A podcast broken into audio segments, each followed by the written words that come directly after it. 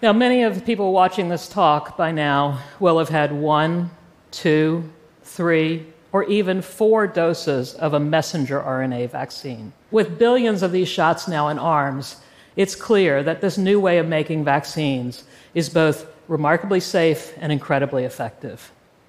But did you know it's not the vaccine itself that's keeping you safe? It's actually you.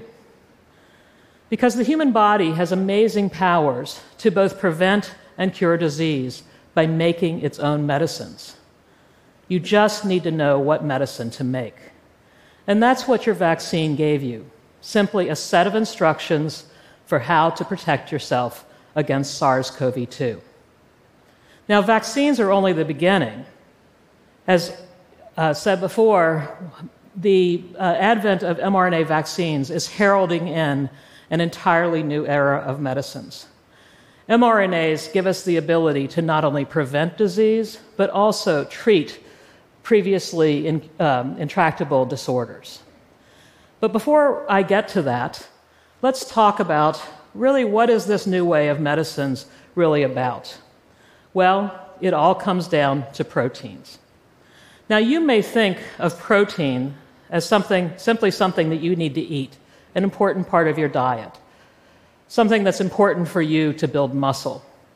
But it's not just muscle that contains protein protein makes up an incredible, a huge fraction of the incredibly complicated uh, ecosystem that's your entire body.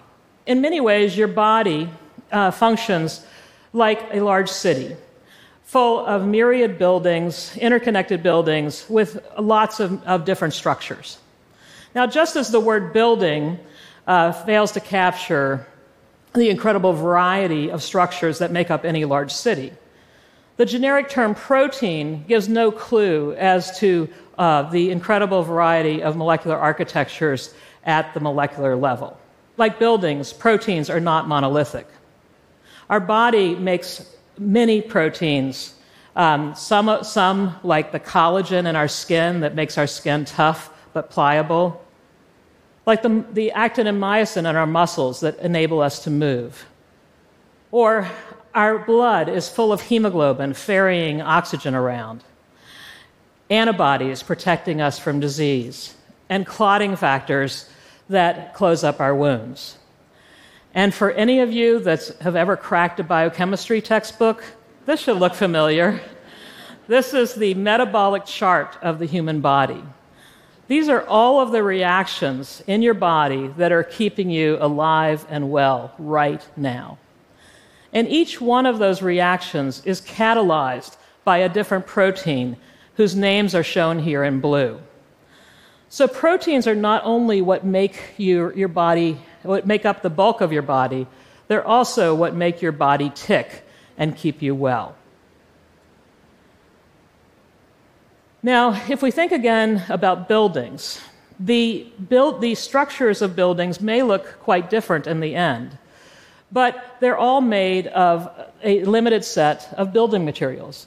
And how those building materials, which of those building materials are used, and how they're arranged, and how they're attached to one another, gives the buildings their final form. The same is true of proteins. If we zoom down to the molecular level, we can see that proteins, if, if we unravel their three dimensional architecture, are actually just long strings of building blocks and these building blocks have different shapes and different propensities to interact with one another. So it's the uh, which building blocks are used and the order in which they are in the chain that gives a protein its three dimensional shape. Now, here I'm only showing three proteins, but creating and maintaining a healthy human requires the combined action of over 100,000 different types of protein and our bodies make them all. Thus, our bodies are remarkable protein factories. At the molecular level, the numbers are truly mind blowing. Each of the 30 trillion cells in your body, that's three with 13 zeros, contains between 1 and 10 billion protein molecules. That means that you have as many protein molecules in your body as there are stars in the known universe.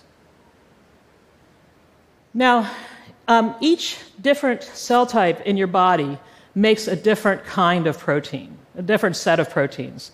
Like the rods and cones in my eye that are detecting light right now, and the, um, the neurons in my brain that are interpreting that light and enabling me to see you right now. So they, may, they make a particular set of proteins unique to it. And with, like any complex building project, you can imagine that the um, process of protein synthesis needs to be tightly regulated so that the right protein is made at the right time and in the right place. But of course, with anything so, so complicated, it's perhaps not surprising that there's an occasional mistake, a fault in the algorithm. Let's go back to that metabolic chart.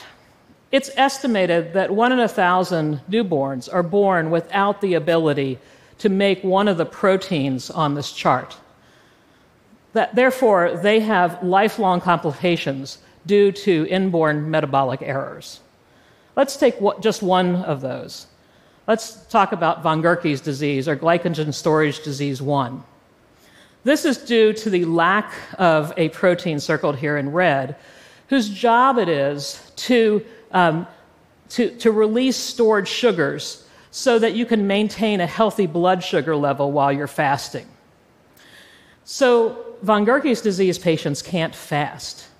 They must constantly eat small amounts of carbohydrates, including getting up every one or two hours during the night to eat raw cornstarch. Now, imagine the toll that this takes on parents. If they are ever to miss a feeding of their child, their child could slip into severe hypoglycemia, seizures, and possibly death. But even if these patients can keep up this endless feeding cycle, they are plagued by lifelong complications, including delayed puberty, frequent infections, uh, kidney disease, and liver cancer. So, von Gierke's disease is just one example of a disorder where we know what protein is missing. What if we could give those patients back the ability to make that missing protein? Then we could actually treat their disease instead of just managing their symptoms. And that's where mRNA comes in. That's also where I come in. You see, I spent the better part of my career as an academic doing curiosity based research into the fundamental principles of how proteins are made. And my specialty was messenger RNA. Like proteins, messenger RNAs are long uh, chain like molecules composed of building blocks. The four building blocks that make up messenger RNAs form what is known as the genetic code. As their name implies, messenger RNAs carry messages, messages that are translated by your body in order to create proteins. Thus, messenger RNAs are, are the language of life. And the human body has a lot to say. So, every, like proteins, your cells are chock full of messenger RNA. Every one of your 30 trillion cells has hundreds of thousands of messenger RNA molecules. Messenger RNAs are an essential component of all living organisms. So when you are eating protein rich foods, you're not only eating protein, you're also eating lots of messenger RNA. Your body takes the messenger RNA in the food that you consumed, breaks it down into those component parts, and then builds new messenger RNAs specific to your needs. Now, let's, uh, this, this continual uh, destruction and rebuilding is a feature true of almost all proteins and messenger RNAs in your body. Let's take, for example, the, the circadian clock. This is the uh, timer in your body that tells you when to be uh, active and when to sleep. The proteins that make up this clock appear and disappear with remarkable regularity every day. The way that this is accomplished is that uh, your body makes the messenger RNAs that encode those proteins appear and disappear every day.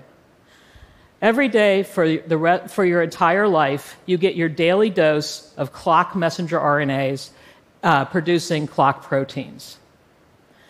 Now, three properties of proper medicines are that their effects are of limited duration, that their effects are dose dependent, and that they can be given over and over again to produce the same effect. mRNAs are transient. The amount of protein produced is dependent on how much of that mRNA is present, and they can be induced over and over again to produce the same effect. So, wow, it seems so simple.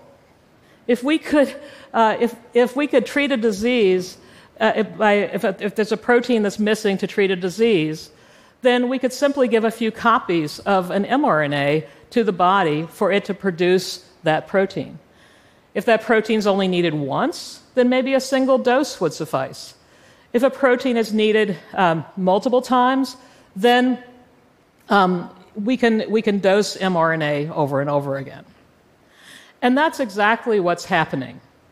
So when I went on clinicaltrials.gov this morning, uh, it turns out that there are uh, over 175 clinical trials now open using mRNA based medicines that are recruiting patients. Another 54 clinical trials are waiting in the rings, ready to be opened. So there, this is, there is a coming uh, tsunami of mRNA medicines. Um, last year, Moderna and AstraZeneca reported positive results from a clinical trial where patients who, during open heart surgery, were dosed with messenger RNA injected directly into their heart muscles that told their heart muscles to grow new blood vessels in order to get around clogged arteries. In other clinical trials, we are repeatedly dosing uh, patients with inborn metabolic errors to treat their metabolic disease. In fact, one of those clinical trials that's currently recruiting patients is for von Gierke's disease. And for cancer patients, we're creating personalized cancer vaccines. These vaccines are meant to train their bodies, their immune systems, to attack their cancers. These are truly personalized medicines, one vaccine for one person. Now, for personalized cancer vaccines to be the most effective, we need to get them made and back to the patient as quickly as possible. We aim for a turnaround time of 45 days. By January of 2020, we had already manufactured, quality controlled, and to de- delivered to several dozen patients personalized cancer vaccines. So we had the know how um, and the capacity to manufacture vaccines quickly. Thus, when the sequence of the SARS CoV 2 virus was posted to a public web server on January 10th, 2020, we got immediately to work. Within two days, we had agreed with our collaborators at NIH on exactly which form of the spike protein to put in our vaccine. Because we had done so so many times before, it then took our mRNA design team just one hour to design the mRNA that we immediately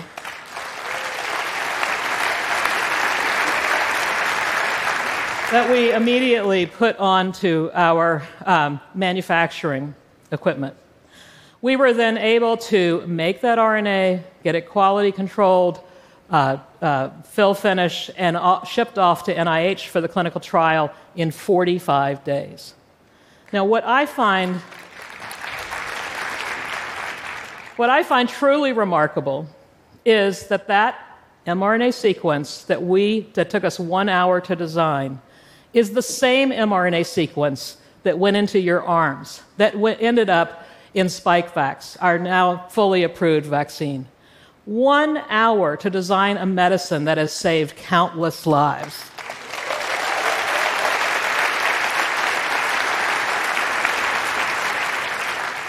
It still gives me goosebumps every time I talk about it.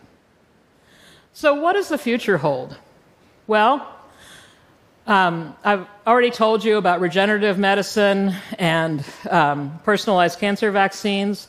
For cancer patients, we can also uh, send in, by directly injecting messenger RNA into their tumors, we can send in instructions telling the tumor cells to self destruct.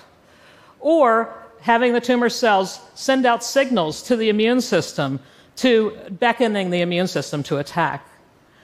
For patients with autoimmune disorders, we can send in signals that tamp down their overactive immune systems. And we and others are rapidly making many more messenger RNA vaccines. Because messenger RNA vaccines can be produced so quickly uh, and rapidly, uh, they're, they're, they're really well suited for newly emerging diseases as well as other um, viruses like the flu that, uh, that new, where new variants come out every year and the vaccines need to be updated. But one of the exciting things about mRNA medicines is we're not limited to sending in the instructions for one protein at a time. mRNA medicines can be easily multiplexed. Therefore, we're working on a, a combination vaccine for COVID, flu, and uh, respiratory syncytial virus, or RSV, all leading causes of um, hospitalization and death in the elderly. And we're hoping that this will then be an annual booster that you will get just like the flu vaccine.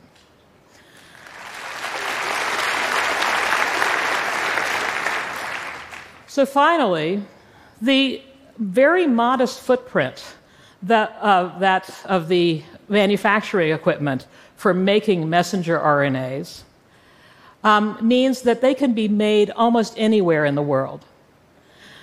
And to take this to an extreme, the American Defense Department started a program in 2019, and we're working with them to miniaturize the entire process so that it can be fit into a single shipping container for rapid deployment anywhere in the world.